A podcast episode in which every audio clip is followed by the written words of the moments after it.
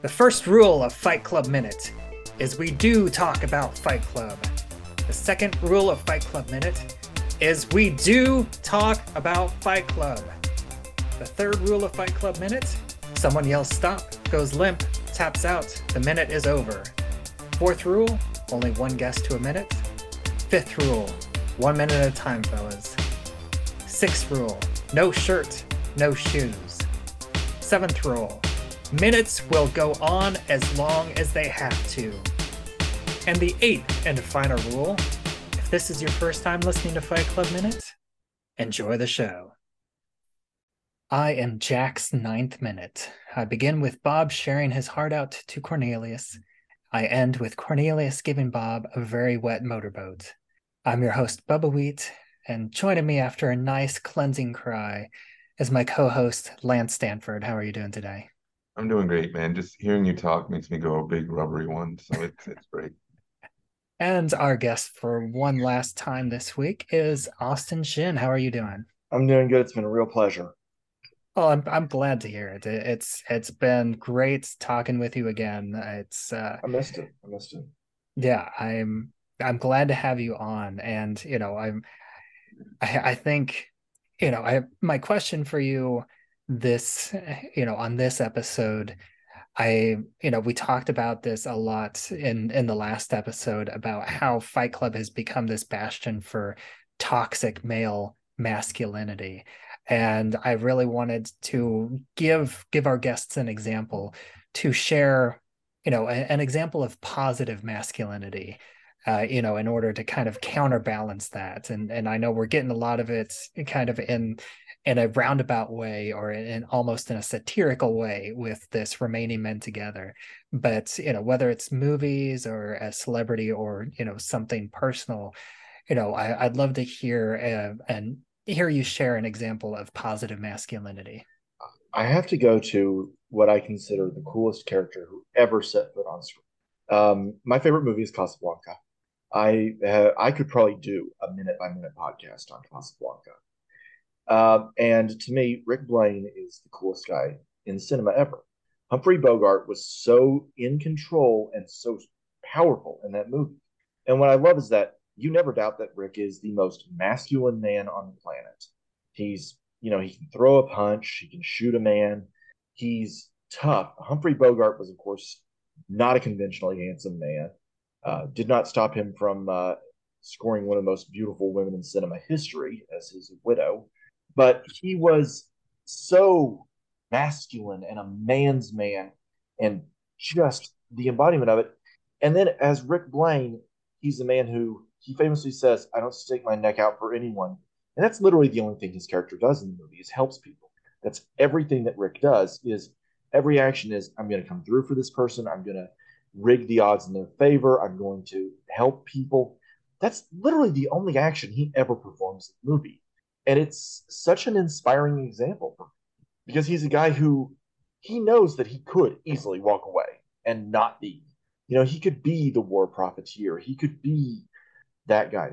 But right from the beginning, he's helping me. And he just doesn't realize it. And I love that. To me, that's that's positive masculine. Yeah, that's that's great. I I love Casablanca. I I think that is uh honestly, I think that's still the only black and white movie that I own. I I'm so glad you said that because Casablanca is probably the only movie that I've seen more than I've seen Fight Club. Um, I have, I mean, I know this is a, a an audio medium, but I can show y'all like I have the plane from Casablanca yeah. tattooed on my arm and stuff. I love it. I love it. It's I, it's such a great movie. It's it's one of those movies. It is a perfect film. It is yeah. truly a perfect film, and I never tire of it. And again, I think it's because it has that driving engine of look, we know what reality is. We know what bad men are. Here's this guy at the center who is just a good guy. And it the whole movie isn't about him having coming around to becoming a nice guy. It's about him realizing what he already is. And I just I'm inspired by that. Well, and I mean the movie, you know, a lot of people credit, I mean, even AFI credits Citizen Kane as the number one movie of all time, which Citizen Kane is great. But mm-hmm Casablanca is on more top 10 list across the board than Citizen Kane can ever even hope to be. Yeah. Uh, It's and because it's anyone can watch it. Yeah, I, I think um, a, a few years ago, I I saw there was like it was supposed to to be like kind of this ultimate ranking of films where they took all, all these various you know top movie lists of all time, like the AFI, and you know I'll, I'll you know I think ten different well-known movie lists and ranked them you know con- collected them all together based on the rankings and i think i think it was vertigo that took the top spot but casablanca was like right there at number two and i think citizen kane was like three or four Yeah, Vertigo's a great one too, so I'm not going to gripe about that. it's yeah, Casablanca is just to me, you know, it's one of those. I'm glad. I mean, they tried to do the sequels and the TV series, and I'm glad none of it took. Um, the only the only reinterpretation of it that actually is decent is Carrotblanca from Looney Tunes. Yes, Um, i'm glad you didn't i'm you know for just you know just a split second i thought you were going to say Barb Wire No. no, but I will say, um, Out Cold is a is a pretty solid Casablanca adaptation. Uh, the it is a pretty good stealth one. Yeah, Well, I was watching, my friends watched it with my old roommates, and they were like, "Oh, this movie's so good," and I was like, "Fine, I'll watch it." And I was sitting there, I was like, "Guys, this is Casablanca," and they're like, "What do you?" They they they weren't film people, so I was like, "That dude, that her name is Elsa again, or Ilsa." I was like, "It's just like um, Cornelius. Like, it's not something people name their kids these days." And uh, you know, his name is Rick, and they're in a bar, and I was like, "This is like." At first, I was really upset about it but then like I kind of took a step back and I was like, okay, no, I I got to realize what it is, and I'm okay with it. Yeah, I will say the novel is an absolute atrocity, and I was, you could tell that they were wanting to film it when they wrote it, and obviously someone read it and went, "There's no way in hell we're doing this. This is a middle finger to anyone that ever read the watched the movie." The novel is one of the worst things I've ever read. Mm-hmm. I tried to get the I'm I'm on the board of our local community theater, and I tried uh, the last two seasons to get us to do the play of Casablanca because that's what it started off as. Yeah. and it's like never been produced. I mean, I think it's been produced one twice at this point, like once in the 90s and once in the early aughts. And um, but now I mean, but now it, it is it's super problematic in a lot of spots, but I would still love to do it. I will Nice. say it's interesting that you said that because um, I've read that in black communities when they would uh, show the movie, it was extremely popular, it's, it's simply because Rick had a best friend who was black, and they didn't make him, you know, they didn't make any big deal about Sam. There was never any commentary on it, and people really liked that. Yeah. So there you go, some interesting details. Yeah. Well, I've taken this cast way off. That's all right. Well, I'm here to bring it back around to Fight Club and, you know, this minute. And, you know, uh, we kick this minute off. You know, we're going right back into this, you know, this extremely long hug. You know, that this is a hug that lasts, uh, you know, and, and just in this minute, it's 37 seconds. So I, I didn't check in the, you know, the previous minute. I think that's another five seconds. So like, almost 45 seconds of a hug which you know that that doesn't that might not sound that long whenever you're you know um, just saying the numbers but this feels like a very long hug and it is.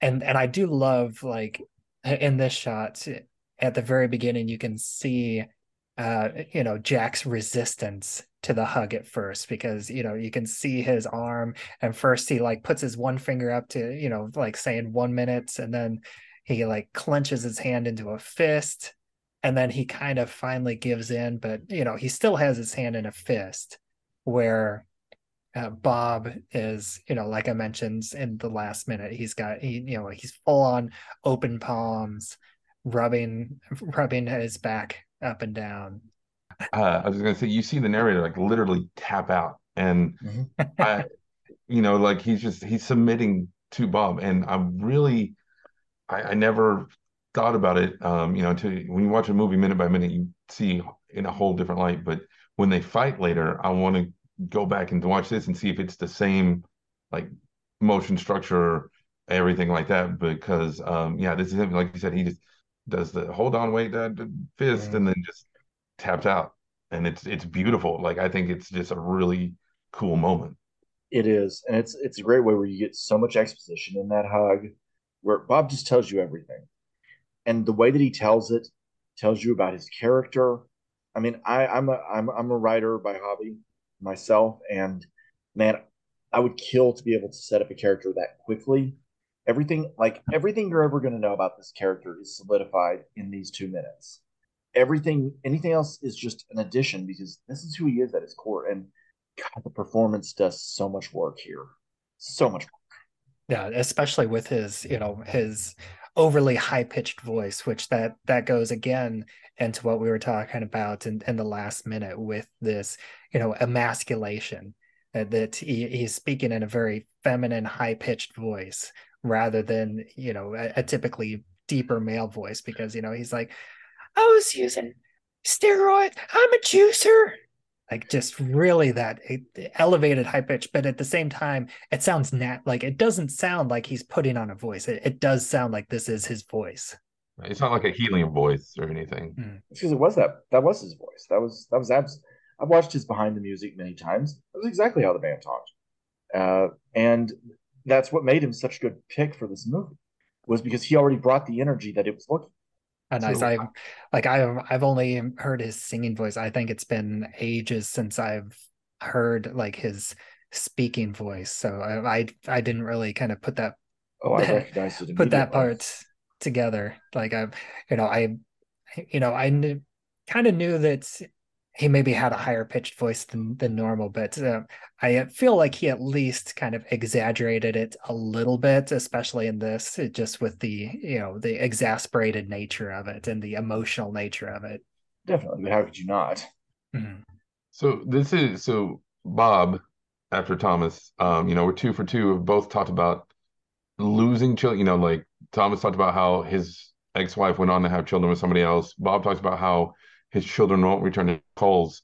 Um, you know, a lot of people. Yeah, Bob lost everything. Like he he lost his money, he lost his wife, and he lost his children.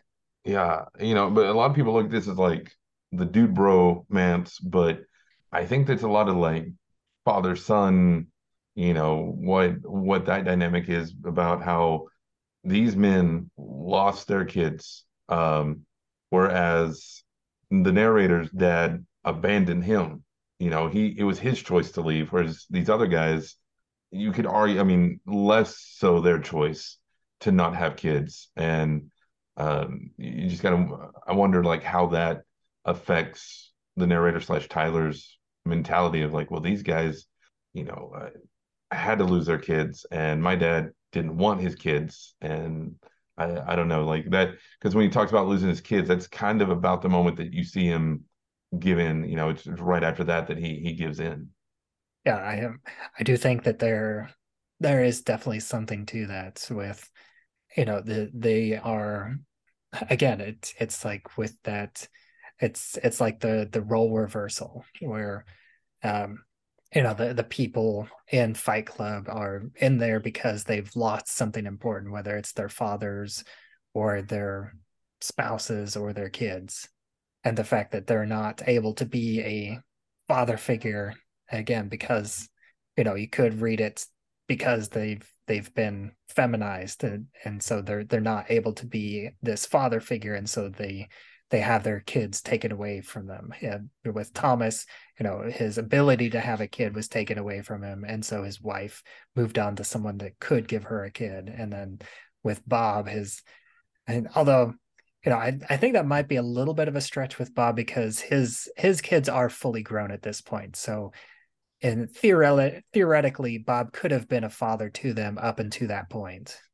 Yeah, I guess we don't really have a timeline of you know when all this started happening, um, because that's why we need a like Fight Club Bob edition, so we know like when he's left and stuff. But only if it's a Looney Tune version again, though. That's that's the only way I'll I'll watch it. Yeah, and, and I did look up, um, you know, because Bob mentions Diabinol and Wistrol by name as the the steroids that that he uses, and though neither of those are accurate names for steroids, but they are very close to real uh, brand names for for steroids. The the ones that I found was instead of Diabinol, there's Dianabol, and instead of Wistrol, there's Winstrol. Mm-hmm. And neither of those are the ones commonly used in race horses, but there are other um, other steroids that's that have been used that are commonly used in uh, with racehorses. So like what he's saying is true, but only partially true. And and I'm kind of curious if they changed it just just to change. Well, I guess because they are brand names, they probably changed it just yeah. to, for legal reasons. Would yeah. be my guess, rather than the you know the the napalm recipe that they changed for safety reasons. Definitely. Yeah, because that's an easy lawsuit. Like, oh, well, you're telling everybody that our steroids, even though they're not for humans, like give do this to you. So yeah, that that would make sense. I, uh, you know, it's funny. I, I found myself in a position as a writer once where I needed to come up with a drug that would be used in both humans and animals as a uh, sedative, and I actually had to look that up. Um, and the answer, by the way, was good old fashioned ketamine ketamine is effective for humans or veterinarians. Yep, we've used we've used that. There's your trivia for the day. Yeah. yeah, that you know, sedate your animals. I, I live on a farm. We've we've had to use that before, so yeah, it it works. Oh yes, it's highly effective. Use that as one of uh, one of the Project Mayhem's billboards. So you could uh, have a little flashback humor. You could use it on your kids, like we were talked about in the first episode. There we go. All uh CPS and... is gonna be knocking on my door after this airs. No. I, I also think it's interesting that you know the the way that this movie is structured this is really like our second introduction for bob and because we do get a, a first introduction like right as soon as he goes into the flashback he immediately starts with him crying on, on into Bob's chest, and then he backs up, and then we get this introduction again. And I think that this that it's interesting that that first introduction is pretty much focused solely on the fact that he has breasts. And this one completely ignores his breasts and actually focuses on him and introduces him as a person and as a backstory. I feel like that's a good synopsis of how the film treats its characters. It's like, okay, we're going to shock you, then we're going to double back and we're going to really flesh all this out. Like a lot of characters have very shocking introductions, and then we really, you know, God knows Marla gets that.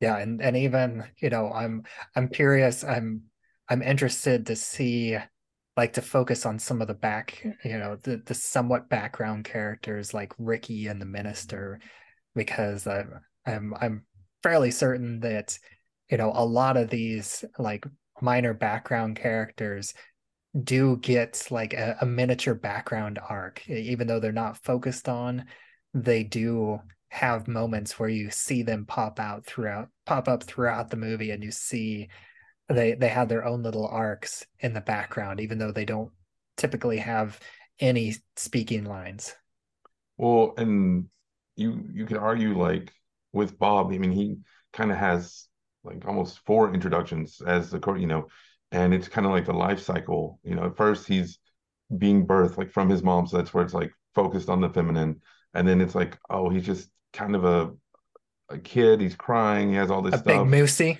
Yeah, which he calls him like a cheesehead or something in the book. A lot. Uh, I mean, calls him a moosey, but then calls him like a cheese board or cheesehead or something. Um, not, that's Green Bay, but he calls him like a cheese board or something.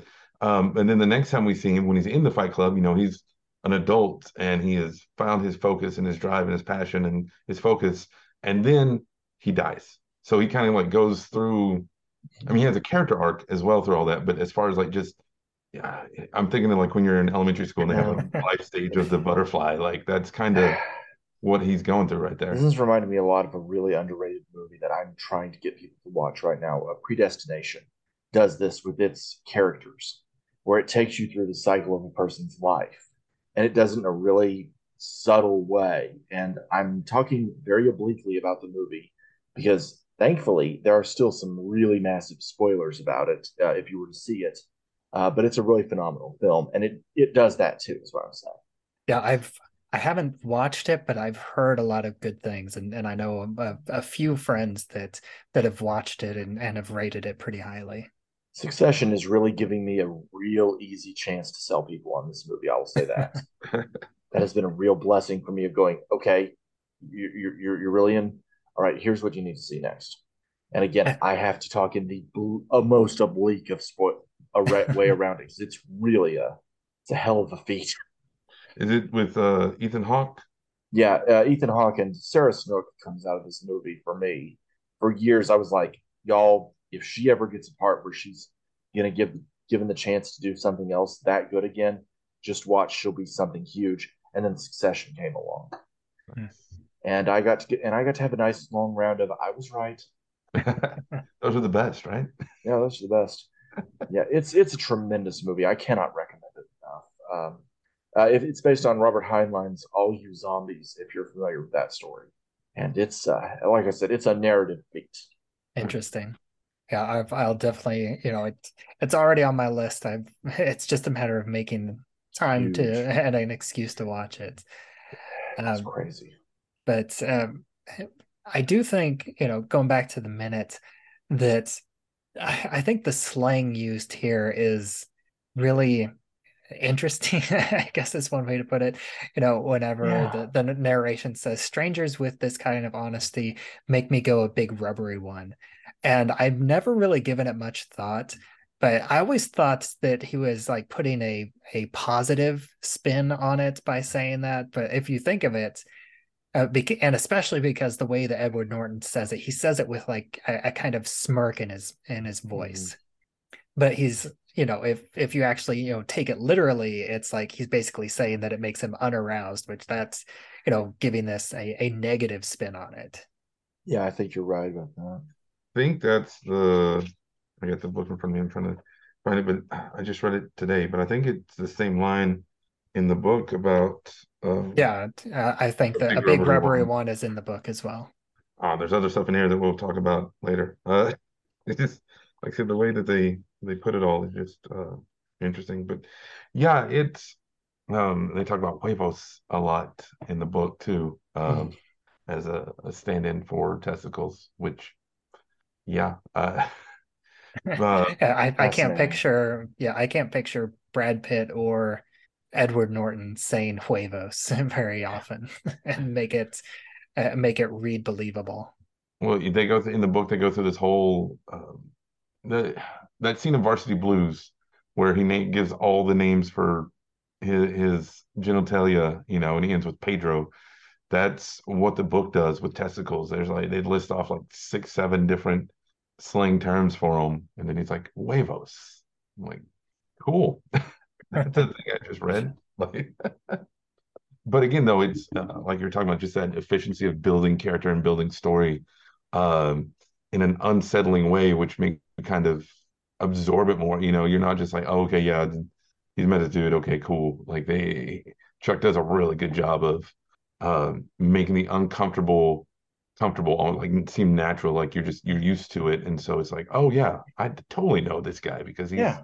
like that and and i also love how Meat Loaf has just the perfect amount of pause um you know after they they separate and he's like you know it's your turn to cry and then he pauses looks down at his name tag and says cornelius it's it's it's it's really a strong acting moment he should have acted more. He really he was a really phenomenal character actor. Mm. And I'm and I do like in a certain way I do kind of agree with you know Jack's sentiment because the Bob really did like the fact that Bob went into this very intimate level of honesty about his life and what he's going through to this person and he didn't even know his name until he just read it from his name tag.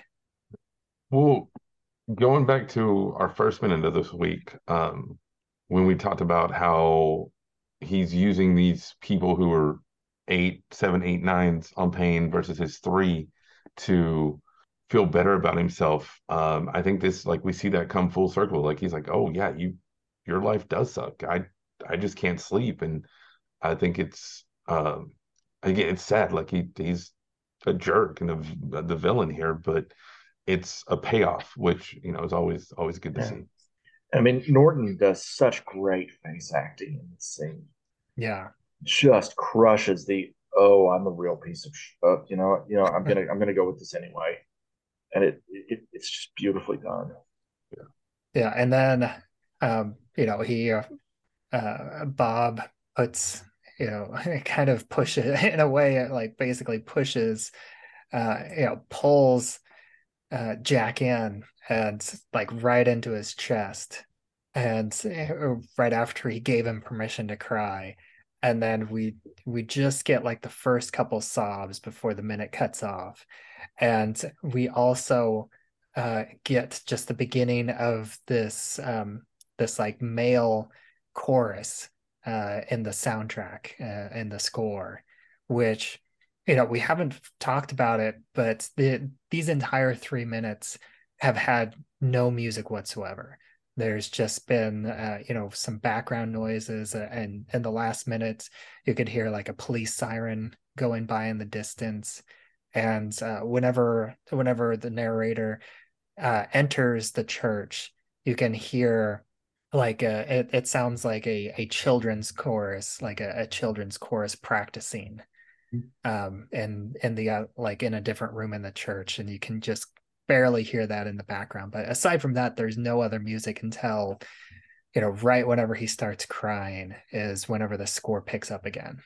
And you would think like there would be some kind of ambient you know at a at a group therapy thing like this you'd think there'd be a, a noise machine or you know like water or wind you know just to kind of relax people because we see it uh think later on in the the Chloe stuff, like there's some ambient sound and things, and uh, I don't, I don't, I wasn't in a testicular support group in 1998, 99, so I don't know if they did, but I feel, you know, like nowadays, uh, to get super sad, like we've had to put down a few dogs, and when we go to the vet and stuff, like they have the little wind machine or water machine or something like making some noise. It's there to calm you down and kind of relax you and like a placebo effect, you know, like distract you from the fact that you know you're putting your dog down. And you would think like I, I feel like they would have something like that in this scenario but maybe, maybe not. I don't know. Uh, i'll tell you my therapist my former therapist's office because i just recently had to sever that relationship uh, used clair de lune a lot running through the office. And it was just always very subconscious that it was there. Yeah yeah and in my experience it you know i've i've been to a handful of uh, you know various group um group settings you know similar to this you know for you know for different topics of course.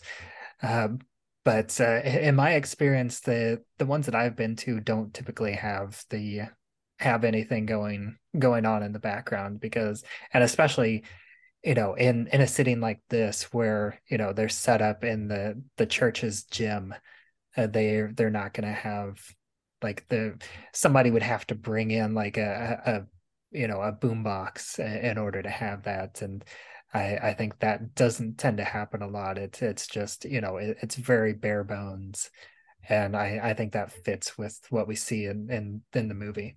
Yeah, well, especially like you said, they would have to bring in some kind of PA system. I mean, it's not just like a little Bluetooth speaker that we're used to now that you can throw up and be a simple setup. So yeah. Yeah. I mean, yeah, you're really dead on about that. And again, it's because we are so used to this technology that's so nothing. And um, you know, I, I think really the only other thing that's that I kind of want to mention is I I do appreciate the fact that, you know, while while the focus is on Bob and Jack in in the foreground, you do see like all the other men eh, have paired off, and the majority of them are like just hugging each other and crying, and and I I kind of love love that detail that you know everybody is doing the same thing. I I think they and really they they all are you know eh, going through the the same the same thing with this emotional vulnerability and being in touch with with their emotions. And and I do kind of like um I'm kind of scrolling back and forth on, on my clip here the on the um left side the you can see like there's there's a couple of guys and the group leader is there like kind of uh, right behind them and and just like supporting them and and everybody else is just paired off into twos. And i i just kind of love just it's almost like a dance um, mm-hmm. just the way that all this movement is is going on in the background. Yeah. It definitely you know they, they could have gone where they just focused on the narrator and bob there and you know either really blurred out everything or just didn't have anything else in the background um, to show a stronger connection. But I think, yeah, by having everything there, it shows like it does show the strength of the group as a whole. And it does show that uh, they are there for each other and that they are all dealing with the same stuff. And uh, that even if it wasn't Bob who we paired up with, like they're all crying and hugging. So it, all the strangers are sharing. And that's that's all the notes that I have for this minute. Uh, do either of you have anything else for this? I actually minute? do. I actually do. I noticed that the camera movement in the hug is that it almost gets to a full circle and doesn't quite. And I thought that was a really interesting choice that it just kind of stalls out where you're expecting it to go full circle. But it's a really nice subtle movement and it's it's a little bit jarring. But I think it it helps sell the idea that he's at a distance here. It's almost the Avengers shot, but it's not. yeah. it's almost a perfect 180. Um, yeah. Because you know, because we start uh, the camera starts with the focus on Bob's face, and then it, it goes around, and it stops, um, you know, on Bob's back, so we can see Edward Norton's face. It's it's a really good shot. It's mm-hmm. it's really, and this movie is so well shot. Yeah, Whatever else I want to say about it, it is phenomenally shot yeah, it, it is fantastic in the, in that respect uh, for sure. Um, but I, I think that's that wraps it up. Uh, you know, but before we let you go, and and it's been you know a pleasure having you for this week. That's been utter blast. Um, but is there anything else like it? You know, you're only here for these three minutes, but is there any other part of the movie that you wanted to uh, talk talk a little bit about? I'm just going to say that again. I wish I liked this movie more. it's one where I get why other people respect it and admire it. I mean, I mentioned American Beauty earlier. Mm. Man, if that's one of your favorite movies, then I'm just a serious question your taste in film. Yeah, I, but, I, remember liking that movie whenever I first watched it, but I I think it would be difficult for me to go back to now. I will say this. I will say this in defense of the movie. I think American Beauty was only applicable for like five seconds in 1999. It was only relatable for just a brief window. Man, Fight Club hasn't lost even a second of its meaning, and I think it means even more in this age. I have a theory that if I'd come to it for the first time now, without the baggage, I, I think I would. I think I'd like it more. I I think that again, the thing that really puts me at a distance is you were talking about the dad's thing. You know, I have a really close relationship with my father, and I'm not saying that that has any bearing on it, but I, it's one of those things that kind of puts me at a distance from the film. Of I don't fully relate to it, but I respect it. I admire it. Again, I think the acting is just tremendous, start to finish. I don't think anyone in the film gives less than a great performance. I think most of them give better performances than the stuff that was nominated that year. And I think Pitt and Norton are just dynamite here. And uh, I think Pitt's only been better in uh, Inglourious Basterds, frankly. But I don't know. I I just I'm I'm at a distance on this film. But it's one of those things where if this is your favorite movie, man, I completely get why. I completely see why, and I can 100% sign off on that being your favorite. I get it. It's just not for me. Yeah, well, you know, I, I appreciate that. I and you know, I I don't fault you for it because you know that this isn't this isn't a, a pretty movie. This isn't a movie for everybody and you know I, I completely respect your your thoughts about not liking the movie but i'm i am glad that you can you know take a step back and see the the objective good uh hmm. that um that is present in the movie and yeah you know it, it, it reminds me there was a podcast that i listened to uh, where they were talking about V for Vendetta, and they did not like the movie, but they so much did not like the movie that they made me feel bad for liking the movie because they were like, you know, if you like this movie, you know, they didn't exactly say this, but they basically said, you know, if you didn't, if you like this movie, you're an idiot. Was it was it Alan Moore? Was he was he the one talking? uh, Moore would hate my thoughts on the Watchmen movie. That's all I'm gonna say. Moore would despise my thoughts on that movie. I I, w- I would say I love um, so much. I would say Austin, like when Bubba said you were coming on and you didn't like the show, I was I was hesitant. Uh, but you know, I was a guest star on or guest star star, I like say star. You're a guest star here, not guest, so guest star. Um, on a Man of Steel minute, and I hate Man of Steel. And it was a it was it was fun, you know, to talk to him. But you know, I will say after after this week and talking to you and hearing what you have to say about it, uh, I have to say this this may be the start of a beautiful friendship. Cheers. Cheers. I like the full circle. Like I said, again, it's it's definitely a case where I openly admit that it's me. It's not the it's not the film. It really is me, and I just I can't really because again that that's the thing. I can't really fault it on any particular level. Um, I think the script gets messy at the end, but it's supposed to. Mm. That's just one of those things. It's personal taste. It's not like with everything everywhere all at once where if you get me going on that movie, I'm gonna get kind of angry and I'm gonna get kind of scary, frankly. I really did not like that movie. but at least with this one, I can respect it. I can admire it. I can tell you what was great about it. It just wasn't for me. Right. Yeah. Um, like I said, I, I respect your position and, you know, thank you so much for joining us for this week. It was an utter pleasure. And, you know, for one last time, why don't you go ahead and, you know, give out your plugs, let everybody know where they can find you online. I share way too much at Untitled User on Twitter. I um, share way too much at A Flickering Life at word, .wordpress.com. And I probably share just the right amount on, at theomniplex.org. Right. And we are Fight Club Minutes, and you can find us on all the available podcatchers out there. And, uh, you know, we are doing a, a contest where if uh, we're looking for reviews specifically for uh, Apple Podcast reviews, because that's the biggest one. But if if you give us a review on any podcast, um, you know, any podcatcher out there, send a screenshot of it to fightclubminutes at gmail.com. Once we hit 25 reviews, we will, you know, give a random person who enters, as long as they're in the uh, the US, a copy of Fight Club 2. And if we hit 50 reviews, then somebody else will win a copy of Fight Club 3 and uh, you know you can find me and uh, you know my sharing at at Bubbawheat on Twitter and Instagram are my two main haunts at the moment. And this has been Fight Club Minute, and this podcast is ending one minute at a time.